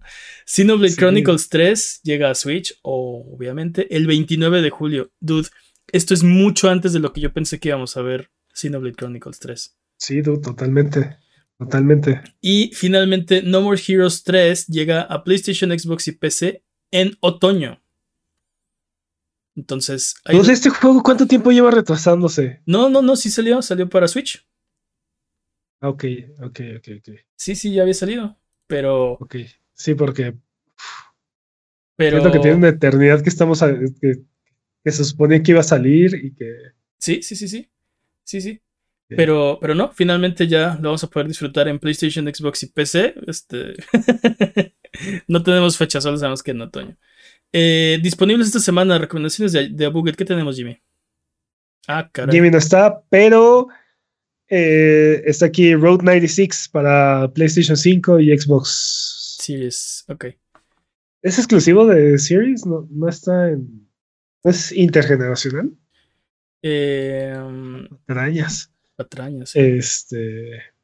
Sí, es un juego procedural, ¿no? De estás tratando de, tomar aventón o de recorrer una carretera y cada, cada, cada viaje es completamente diferente dependiendo de las decisiones que tomes. Sí. Eh, también, este, esta semana fue un poco más larga, pero, o sea, porque el episodio pasado lo hicimos dos días antes, pero aún así creo que no hubo muchos lanzamientos, ¿no? Hubo muchos anuncios de juegos, pero no hubo muchos lanzamientos de juegos. Y pues vámonos a la siguiente sección, dude. Sí, rara semana. Eh, bueno, entonces si nos vamos a la siguiente sección es hora de frotar la lámpara maravillosa y subirnos a las alfombras voladoras para irnos a la tierra de los descuentos. Arbano, ¿qué nos tiene esta semana? Esta semana Mafia 2 Definitive Edition está en 9 dólares con 90 centavos. Llame ya. En PlayStation. Y también Rayman Legends está en 5 dólares. Y creo que es la primera vez que se ve todo el loguito del hermano Peps en toda su gloria. en Xbox, eh, Resident Evil está en 82 pesos. Ok. Y Scott Pilgrim vs. The World Complete Edition está en 100 pesos. Espera, Resident Evil, ¿cuál Resident Evil? O sea. El, remake del primero. Uf, juegazo. Digo, cualquiera. Aunque no fuera el remake. Ok. Y Scott Pilgrim. Este. Eh, para Switch, Wolfenstein 2 de New Colossus está en 320 pesos. Y Steam World Haste Ultimate Edition está en 89 pesos. Ok, como estos. En PC, Fall Guys está en 75 pesos en Steam. Y Bully Scholarship Edition está en 53 pesos también en Steam. Finalmente, si ninguno de estos precios les parece, Amnesia River y River Bond están gratis en la Epic Games Store. No hay mejor precio que gratis. Aprovechen. Dude, Fall Guys 75 pesos está muy bien, pero. Sí. Tengo la. O sea y tal vez estoy completamente equivocado, pero tengo la sensación de que este juego va a ser free to play en cualquier momento. ¿Fall Guys? sí. Sí, muy probablemente. Y, no porque sea un mal juego ni nada, al contrario, creo que este es un buen juego y entre más gente lo juegue, yo creo que podría ser más dinero Epic, pero bueno. Sí, y es muy probable que termine teniendo la misma. el mismo destino que Rocket League. Entonces. No, no sorprendería que terminara siendo un juego free to play. ¿Cuál de estos sería tu recomendación? Si, si tuvieras dinero solo para comprar un juego de esta lista, ¿en cuál recomendarías? Bueno, de entrada no dejaría ir Amnesia Rebirth porque no tiene mucho que salió y es continuación de, ese, de esa saga. Y está gratis, ¿por Este- qué lo dejarías ir? Este, híjole, dude. todos estos son grandes juegos. Me encanta Scott Pilgrim vs. The World y por 100 pesos creo que no pueden equivocarse. Es un gran juego para jugar, este, para terminar en una tarde. Es muy, está muy divertido. Es muy fiel a los cómics de las películas. Está, está bastante bien. Y si tienen con quién jugar, uff, este juego mejora durísimo. Sí, sí, sí, totalmente. Está para Xbox, es, este, es co-op. Tiene co-op en línea también, ¿no? Sí, sí, e- e- es. No sé si ya tiene. No sé si esta versión ya tiene crossplay, pero Pero por lo menos tiene co-op de hasta cuatro jugadores, ¿no? Así es. Ya tiene co-op en línea, ya tiene. Tiene todos los personajes, tiene todo el DLC del original. Mejores Sí, sí, sí. 100 pesos que se pueden gastar en la semana. Así que ya lo saben, vamos de regreso. Esto es Sonido Boom Boom Boom. El podcast de videojuegos de Buget que puedes escuchar en vivo todos los viernes en la noche en twitch.tv a Buget o todos los lunes en tu plataforma de podcast de confianza o en formato de video. El link al canal de Sonido Boom está en la descripción de este episodio. Eh, vámonos con la siguiente sección porque es hora de Robotcade. Dejemos de hablar de noticias de videojuegos. Vamos a hablar de videojuegos. ¿Qué les parece? Dude, yo, yo sé que esto es este, culpable, pero yo sí voy a bajar este Diablo Immortal. Eh. ¿Sabes qué opino? A ver qué, ¿Sabes qué qué tal. Que tú sí tienes celular. Eh, Esta semana en Robalcade vamos a hablar de. Nos vamos a colgar de un tema que fue relevante esta semana para hablar de algo que creo que es muy, muy querido para mucha gente. Eh, el Game Boy Advance. Nos enteramos hace rato, Peps les dijo, un emulador salvaje aparecido, es súper efectivo y podría venir a Nintendo Switch Online o al Expansion Pack o algo así, ¿no? Eh, dude, el Game Boy Advance es una joya de los portátiles, ¿sí o no? Sí, totalmente. Totalmente. Yo creo que sería una gran adición a la biblioteca. Digo, va a depender de qué juegos traigas si esto se materializa o no. Pero la biblioteca de, de Game Boy Advance es súper rica. Es brutal, dude. Aparte, era un Super Nintendo. De hecho, era más poderoso que el Super Nintendo este, en tu bolsillo. Y, y esa es la parte era una que, locura. que creo que, una locura. que podría ser muy, muy atractiva en un Nintendo Switch Online. Porque la gente que tiene un Game Boy, que tuvo un Game Boy Advance en su momento, lo, lo ama, ¿no? Lo Sí, ama con sí. locura. Y la gente que no tuvo Sí. un Game Boy Advance en su momento, se lo perdieron. Bueno, nos lo perdimos. Yo no tenía Game Boy. Advance cuando salió, pero muchos de los juegos de Game Boy Advance los he jugado con el paso del, del tiempo, ¿no? Y, y puedo.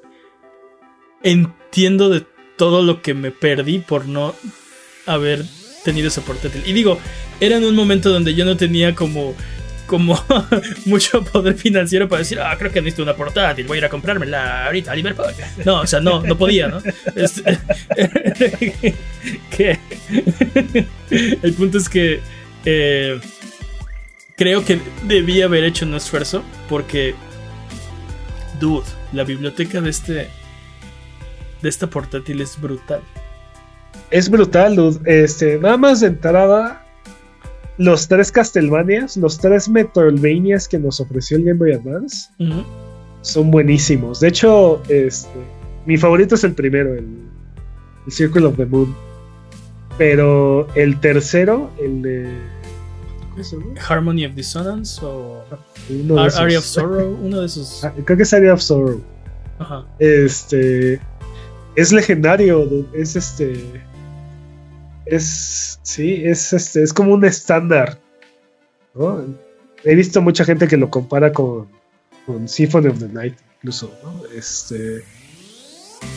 De hecho, son tan buenos esos, esos tres juegos que los acaban de relanzar para, para consolas este, Es cierto, este año, es cierto. ¿no? Este, Este año o el año pasado, no recuerdo. Pero sí, los acaban de lanzar. No, este año acaban de salir hace mes y Sí. medio, una cosa así. Ok.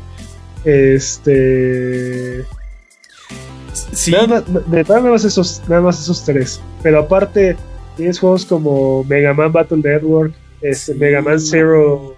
Mega Man Mega Man 0 Zero. y 02 y todos los ceros. O sea, O sea, bueno, toda la saga de Zero, que son como sí, cuatro juegos. Este.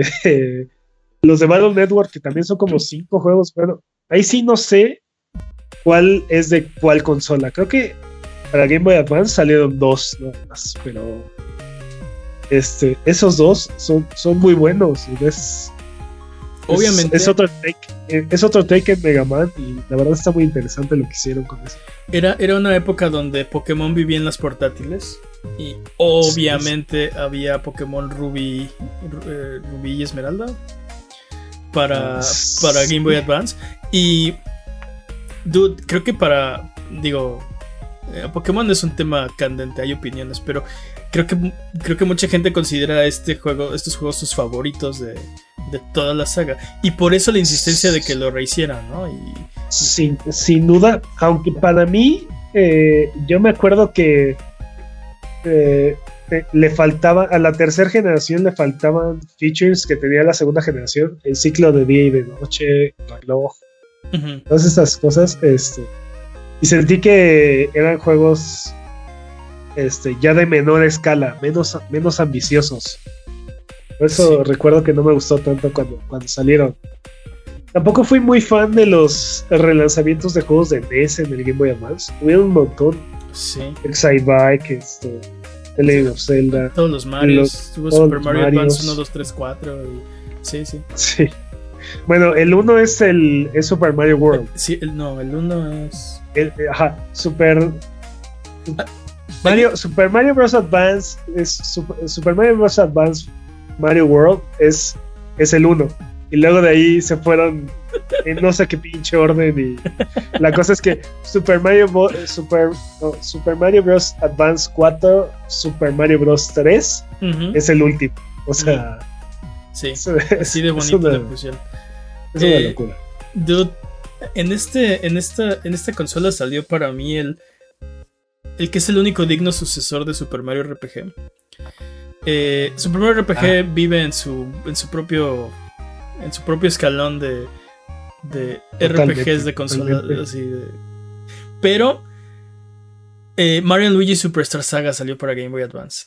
Y Según yo, hubieron dos, ¿no? Para Game Boy Advance. es, Este, es posible. No recuerdo. Recuerdo Sí. los de 3D. y, está, y están buenos. Eh, Me acuerdo mucho de Superstar Saga, ¿no? El primerito. Sí, sí, Este, sí. Porque ah, no es Super Mario RPG, entonces no se vayan con la finta. Pero es un RPG hecho y derecho. Y tiene su propia. Su propio, su propio mito, sus propias mecánicas. Ahí inició este, Es- este Superstar Saga, no era saga, era un solo juego, ¿no? Pero ya se llamaba Es saga. un, es un RPG muy original, aparte, muy diferente. Sí, y, y- y sencillo, o sea, mecánicas sencillas, un poco más enfocado a la acción porque tenías tu, tu botón de tu reacción cuando te pegaban y cuando atacabas, o sea, estaba, estaba muy bien, estaba muy, muy, muy, muy bien. No es Mario. RPG, no ¿Neta? Gino. Entonces, sí, automáticamente si no está Gino, pues baja un punto, ¿no? Pero, pero es muy, muy bueno, tengo muy buenos recuerdos de ese juego. Eh, Sí. Sí, sí, sí. Este, Final Fantasy Tactics Uf, Advance. Tactics, dude, y Advance 2 también. Uf. Sí, No, Advance 2 salió para Denmelo. 10. denmelo. Advance 2 salió para 10. Conéctenlo en mis Es- venas. No me importa. Advance sí salió para este. estoy Advance. Wars. Advan- de ahí sacó el Advance del nombre, ¿no? Advance Wars. es- sí, eh, totalmente. Eh, hay un buen de juegos. No es Mr. Driller. ¿Cómo se llama este juego? Ah, Sí salió un Mr. Driller. Mr. Driller 2. O sea, sí, pero no, pero no Mr. Driller. Se llama. Ay, algo de Driller. era, un juego, era un juego que tenía el Rumble incluido. Y necesitas el Rumble para saber cuándo cambiar tu velocidad. O sea, cambiar Mm. de, de gear, de velocidad. Y este. Y. y aladar más rápido. Mm. Este. También es un- este, Es un plataformer, no me acuerdo. No me acuerdo cómo se llama. Algo Driller. sí. este, había un pinball de Pokémon. Había Metal Slug Advance. Hubo- salió este Kingdom Hearts Chain of Memories. Cuando estábamos Oh, esperando. dude, ese juego. Estábamos esperando Ah, Kingdom Hearts 2 y salió este juego que era una cosa bien rara porque tenía su historia original, que además era un refrito del 1. Era una cosa así loquísima, pero aparte era de cartas, pero tenías eh, medio ahí combate tipo acción-aventura. Era una cosa rarísima, pero, Sí, sí. pero muy, muy bueno. Muy, muy bueno. Los, los Metroids de 2D vivieron gracias al Game Boy Advance. Tuvimos muy buenos, aparte. Zero eh, Mission. Zero Mission, que es un remake del, del original, que aparte trae el original incluido en alguna Mm. parte. O sea, bueno, es un desbloqueable. Y Fusion. y, y ¿es? Fusion, sí, el otro. Ah. Sí, sí, sí. Dude, Todos muy buenos. do- todos estos juegos muy buenos. Yo me acuerdo cuando salió el Game Boy Advance, Todos. la única cosa que me molestó. Fíjate, no me molestó el hecho de que no tuviera la pantalla retro. Este, retroiluminada. Que definitivamente fue un error de la generación. Pero lo que de verdad me molestó es que no tenía cuatro botones frontales. Solo tenía A y B. Sí. Este. Y creo que siendo un- una consola que podía correr juegos de Super Nintendo e incluso más, porque incluso salieron juegos de Tony Hawk. Sí. Salió Tony Hawk, creo que 2 y 3 Sí, para Skater 2, Game Boy sí, Advance. sí, sí, sí. Doom, salió Doom 1 y 2, este, Wolfenstein.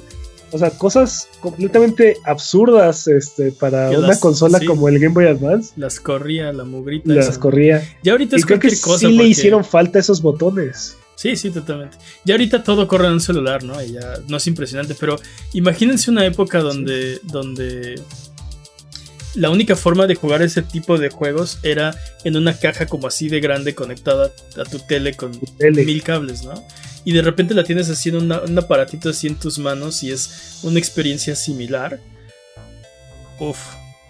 Porque, Digo, por ejemplo, eh, por ejemplo, el Game Boy, muy bien, muy buen invento, gaming, este, móvil, portátil, todo muy bien. Pero no era comparable a un NES.